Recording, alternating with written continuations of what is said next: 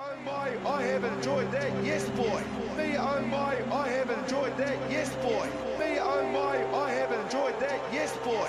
Me oh my, I have enjoyed that. Me oh my, I have enjoyed that, yes boy. Me oh my. Tēnā koutou katoa and welcome back to another episode of Code with Kingy where with the help of my good friend Casey Joe McIndoe, we are recapping round 6 of Super Rugby Aotearoa.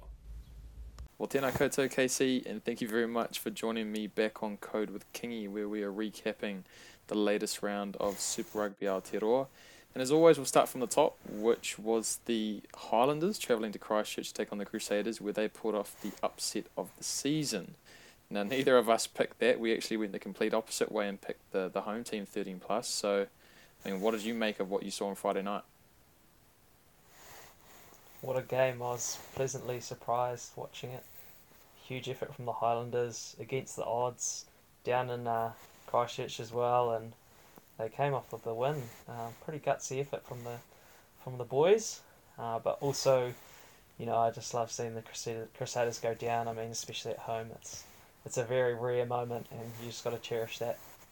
Yeah, I mean, yeah, well, 33 12, um, the final score line. And as gutsy as, as you mentioned, the Highlanders were, I mean, it was a pretty un Crusader like performance from the Crusaders. The amount of blown opportunities that they had. I mean, like looking at some of the stats from, from that game, they had 22 turnovers, um, 15 of which were handling errors. So, like, you talk about composure and accuracy and, you know, doing the little one percenters, and that just didn't seem to go right for the Crusaders. And especially, you know, in front of their home fortress, uh, off the back of a bye, you would have thought they'd be all refreshed. And maybe they came into this game a little bit too lightly. But at the same time, I mean, you had to tip your hat to the likes of Mitch Hunt, Shannon Frizzell, Connor Garden-Bachop, who were superb um, as, as part of their team's efforts to, to get this win done. Um, obviously, I know it's a big clash for those two southern teams, and especially for the Highlanders because they've really sort of been the um, the underdog going into a lot of those contests, given how successful the Red and Blacks have been. But yeah, I don't really know what else to say. But you know, like big ups to the Highlanders for obviously fronting up. But I'm I'm going to be very surprised if I ever see a very uh, such an ugly performance, you know, from the Crusaders. I mean, you had to. I mean, you only had to go back twelve months to where they lost to the Hurricanes at home, but even then, that was quite a nail biter. And you know, the likes of Richie Mo'unga still had a relatively good game um, in that loss to to the Canes. But this time round, I mean, it was like almost like Mo'unga wasn't even playing, and even some of the touches that he had, he threw a couple of intercepts. Um, you know, and I, I only pick on him because obviously I've I've sung his praises, you know, quite a bit over the last twelve months. You know, considering the influence that he's had over his um, team's performances and the way that he's performed in twenty twenty one. So, I guess I just have a different standard for those types of guys. And another one I want to mention is Will Jordan. I mean, like for all the good that he does, he actually had quite a few brain explosions. Uh, namely, um, in the lead up to Michael Collins' try, where he raced back to cover a kick put in by Mitch Hunt, who, like you know, for whatever reason, you know, every option that he took um, on Friday evening just seemed to come off, and so they pinned him down in the corner, and Will Jordan collects it. First of all, gets away from Mitch Hunt's tackle, which was, you know, I guess like what you come to expect from that guy, considering you know how elusive he is. But then he goes to put in a little grubber kick along the sideline to not carry the ball out.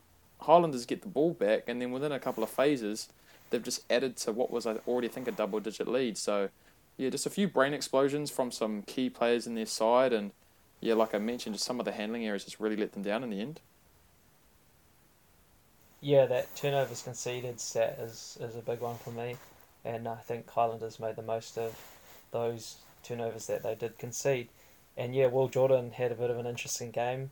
I mean, was it just right at the start of the game? He, I argue, he could have been yellow carded for that on uh, Connor Garden-Bachop. Uh, a little bit surprised that he, he didn't, but yeah, bit of a strange call that one.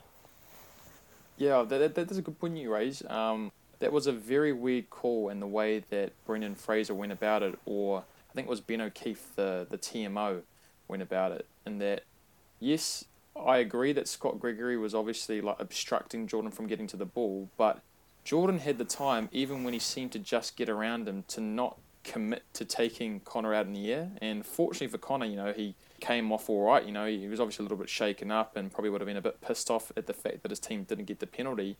And I thought that Ash Dixon's, you know, questioning was, was right. He's like, well, yep, we, you know, I can agree with you that our player has sort of taken a guy out, but Will Jordan could have easily. He wasn't all that committed to tackling him, and it, it was almost, you know, like I, know Will Jordan's obviously not that type of player, but he you know, obviously made an error in judgment, and the penalty for me, and I guess you're agreeing with me, or I'm agreeing with you, is that it should have gone back to the Highlanders, and you know, it was an interesting one to start off. He was like, oh, well, you know, the red and blacks, here we go again. And, you know, they're giving the rub the green. But, yeah, maybe, you know, that was like the flip side of the whole thing and the way that Yeah. the rugby ball bounces sometimes. But, yeah, like there were a couple of calls, you know, on top of what we've seen in previous weeks from these referees where it's just been like, damn, are you guys watching the same game that we're seeing? Because some of these calls are just inexcusable. Yeah, like what is the actual call there? Is it that there's two pieces of foul play, the first one by um, Gregory and then the second one by Jordan? Do they just automatically go back to the first one? Um, whereas the second one was probably the be, would have been like the worst offence. Um, yeah, just a little bit of confusion around that. And I'd argue that Scott Gregory's Yeah, wasn't yeah. even foul play, really. I mean, you, see that sort of stuff where guys go to chip and minuscule. Um, yeah, like I, I I wouldn't deem it foul play, um, but yeah, obviously they ruled it that way, and the Crusaders had the penalty. But yeah, I'm not really sure what to make of that, and, and my only hope is that going forward, that the referees, unlike what they've probably done in previous weeks, actually take their learnings out of these games, and actually have them bear some sort of influence um, with their own performances going forward. But yeah, I guess before we move on to the second game, bro, I just want to highlight um, Mitch Hunt. Now, obviously, we talked about last week the six guys got stood down, and you know, I think everyone outside of their own camp didn't give them a chance to go to Christchurch and upset the Crusaders. You know, by what was a, a twenty-one point scoreline in the end. And Mitch Hunt was a guy that I was critical of right at the start of the season. Um, I didn't think that he had quite shown the ability to direct his team around the paddock. You know, me being more of a Josh Ioane guy certainly went into that, but I really do have to take my hat off to the little fella. I mean, besides his one missed shot at goal, the guy didn't really put a hand wrong, and I think that you know the the combinations that the Highlanders are building. I mean, I mentioned this last week. They look like a team where they might you know sort of come together quite late. Whether or not you know this sort of result and you know other results go their way to have them by a long shot somehow make the final. You know, who's to know? But yeah, there there are a few things that yeah I, I just really liked about the way that the Highlanders played. I thought that Thomas Umaga-Jensen and Michael Collins worked really well in the midfield. Again, that yin and yang that I've previously mentioned. Uh, Folau Fakatava starting. I mean, like he's superb. Not only is he just good around the paddock, but there was the one crucial turnover he had. I think about twenty minutes in, and there were a couple of them. Jona Nareki had one. Um, Kazuki Himeno had one, where they just kept the Crusaders, you know, off the scoreboard right until the fortieth minute. So yeah, I mean, like the fact that you can bring on someone like an Aaron Smith with half an hour to go, who really controlled the game and made sure that the Highlanders were always on the front foot. You know, it's just little things like that that I think I'm going to begin to like to see. You know, a little bit more of, or you know, I'm going to be you know really happy to see the way the Highlanders play um, in the upcoming weeks. But yeah, I guess like out of that whole little spiel that I've just given you, yeah, props to you, Mitch Hunt. Um, I've had to eat my words. Yeah, full, full. Yeah, he had a full sort of complete eighty, and um, yeah, you also touched on Aaron Smith coming on. It's huge, you know, like you got a man of that stature coming on, and that point of the game where you just need that that solid, you know, leadership, and I think he really added added that impact off the bench. But man, it must make it hard for the the two. But you know, you're learning off the best. Um, Folau with Smith around, and yeah, it was an awesome win by the Highlanders. I I, I, I thought that Collins try was, was pretty good, and I think it's probably summed up the Crusaders' efforts. You know, I just saw those little fatties coming across, and they saw the, the Highlanders pod going to the left, and then they just sparked it to the right, and then he just gunned straight in there. Got you know, I thought that was awesome, awesome game to watch. Mm, and who was the maestro that threw the pass? Aaron Smith, a very heads-up player. Um, and like you said, just to, just you know, what, what an awesome asset to have to come off the pine. And I've got a question for you later as part of the, the last segment to wrap up my preview, so I'll save it for them. But for now, we'll roll on to the Hurricanes game. Uh, well, the Hurricanes and Blues game, but unfortunately it was our black and yellows who went down to the to the Big City Slickers 27-17. Um, and again, bro, I'll chuck the mic to you to get your thoughts on that footy game. I reckon this was just like a really close game, and I think it was probably like closer than at the end it looks like. But oh man, the, the yellow cards in that game sort of cost the Hurricanes. I think two two yellow cards back to back. Whilst I think the the Blues didn't score off the first one, they definitely they got points off the second, and I think added a bit of a a game changer in there. But the Blues sort of just kept at it, and the Hurricanes just couldn't keep up. But I do think it was very close, and I, I really did think that the Hurricanes had a chance even at the 70th minute. I still thought maybe there's just that, that chance that they're going to come back into it.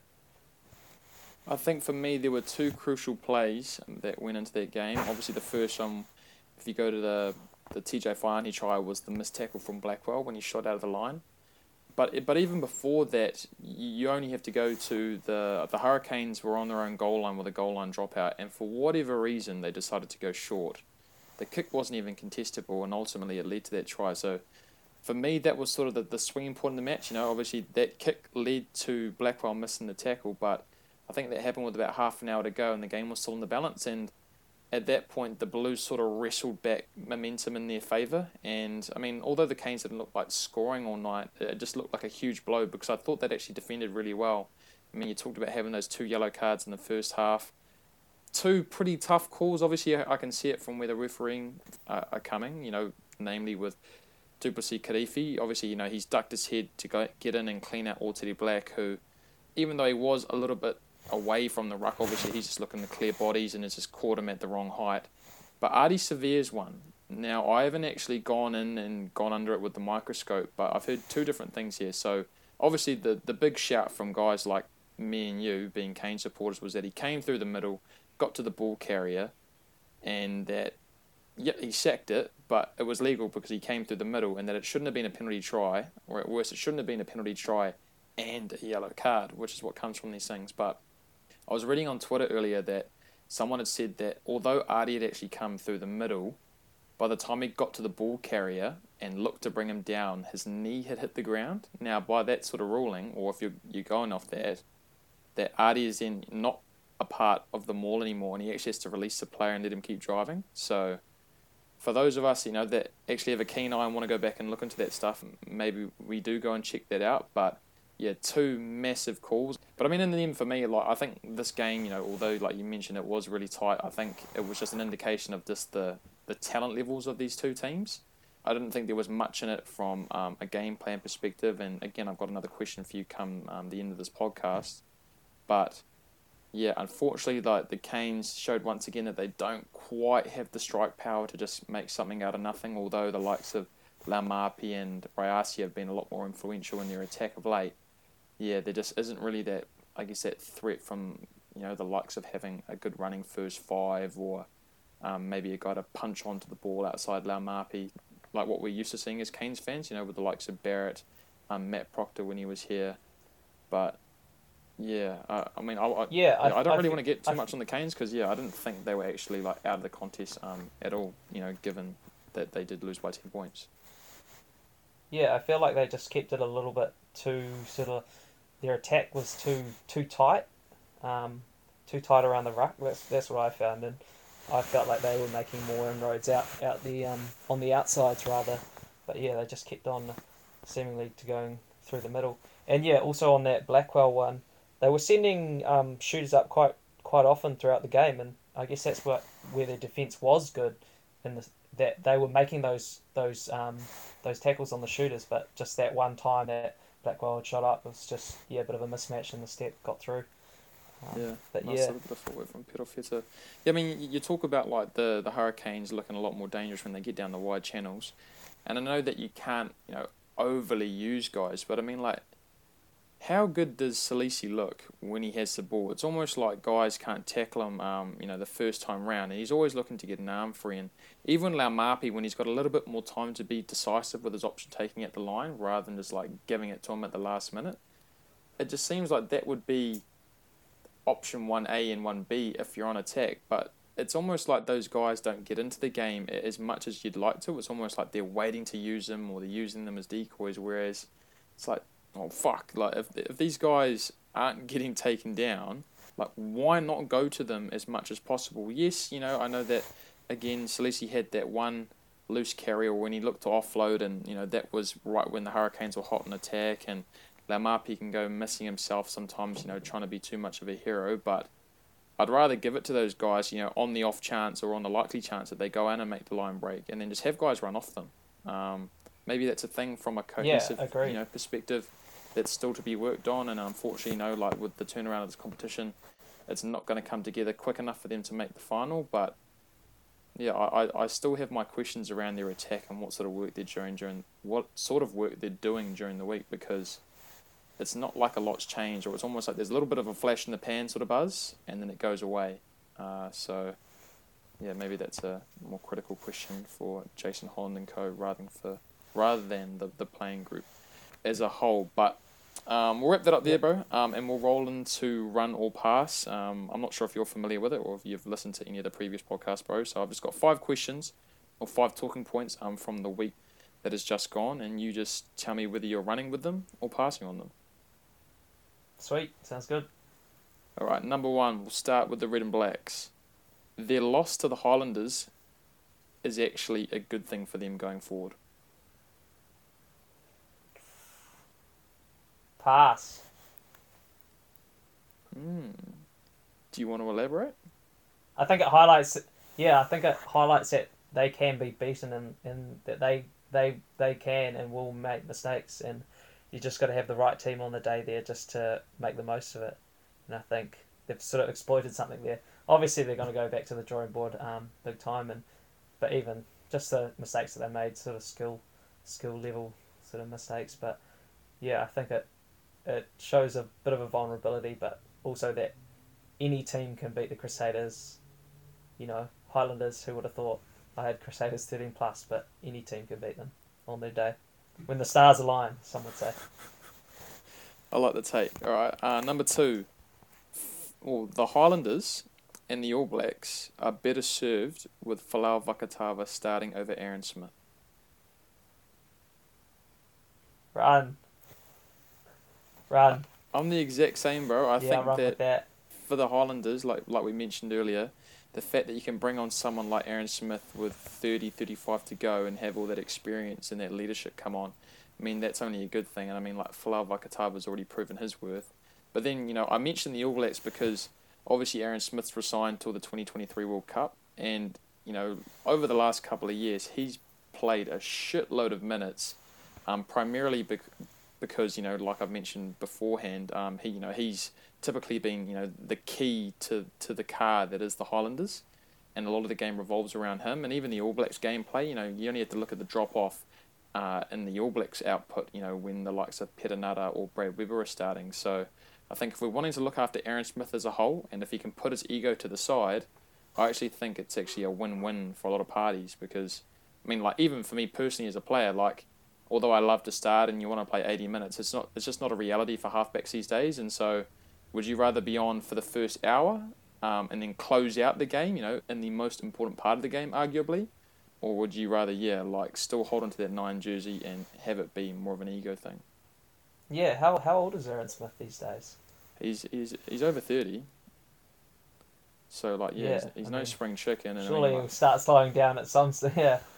Well, it doesn't look like it, bro. He seems he's like a fine wine. He's only getting better with age, but I think that you know you just become more susceptible to, you know, recovery not coming around as quick. You know, with the knocks that they're taking, especially playing in something like Super Rugby Aotearoa, where the competition is so high and the players are so much more destructive than obviously what we've seen with the Australian and South African competitions, um, in recent memory. So Mm. yeah, I, I you know, even as a as a Hurricanes fan, you know, I, I'd like to see um, him not play as many minutes um, against my team. But again, I mean, Fakatava, you know, like what a player he is. Uh, but we'll go into question number three. Uh, the Blues are talented, but their game plan has been snuffed out. Yeah, I'll, I'll run with that. Yep. Um, I don't, you know, although the Blues did get the win on the weekend, I just didn't feel like they managed to get like really good, positive, go forward ball on a consistent basis. Mm. Whether that was because the Hurricanes did shut them down at times and didn't let their X Factor players into the game. Yeah, I feel like they just didn't bring much to the game other, yeah, through through throughout the game, and they didn't develop or change. No, not um, at all, bro. I mean, yeah. like you, you only had to look at their two tries, which was pretty much out of nothing. You know, we, we mentioned the Blackwell missed tackle, and then I think it was Isaiah Walker where he just got skinned by Ioane, who again was a bit Yeah. a bit MIA. I mean, like he didn't really have any influence on the game. You know, whether you know whether you put that down to the Hurricanes' defense being that good, um, or whether you know they've actually done their homework and been like, okay, this is the way the Blues are going to play. Um, we'll stop them from doing that and make them adapt on the go. Um, and unfortunately for the Blues, the last three weeks, you know, albeit they got their win um, this this previous go round, or the latest go round, yeah, it just hasn't been, you know, what we'd expected considering how dominant they'd been in the first two weeks. Um, yeah, so on to point number four. Ardie Savea has been thrown the hospital pass with his captaincy. Pass. I reckon he's he's all good at captain, and I think for the Hurricanes, it's it's the right right decision as well.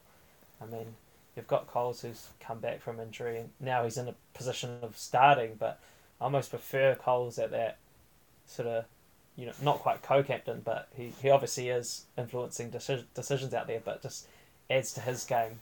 But yeah, it's like if you didn't put Ardie as captain, who else would you? Who else could you put as captain? You know.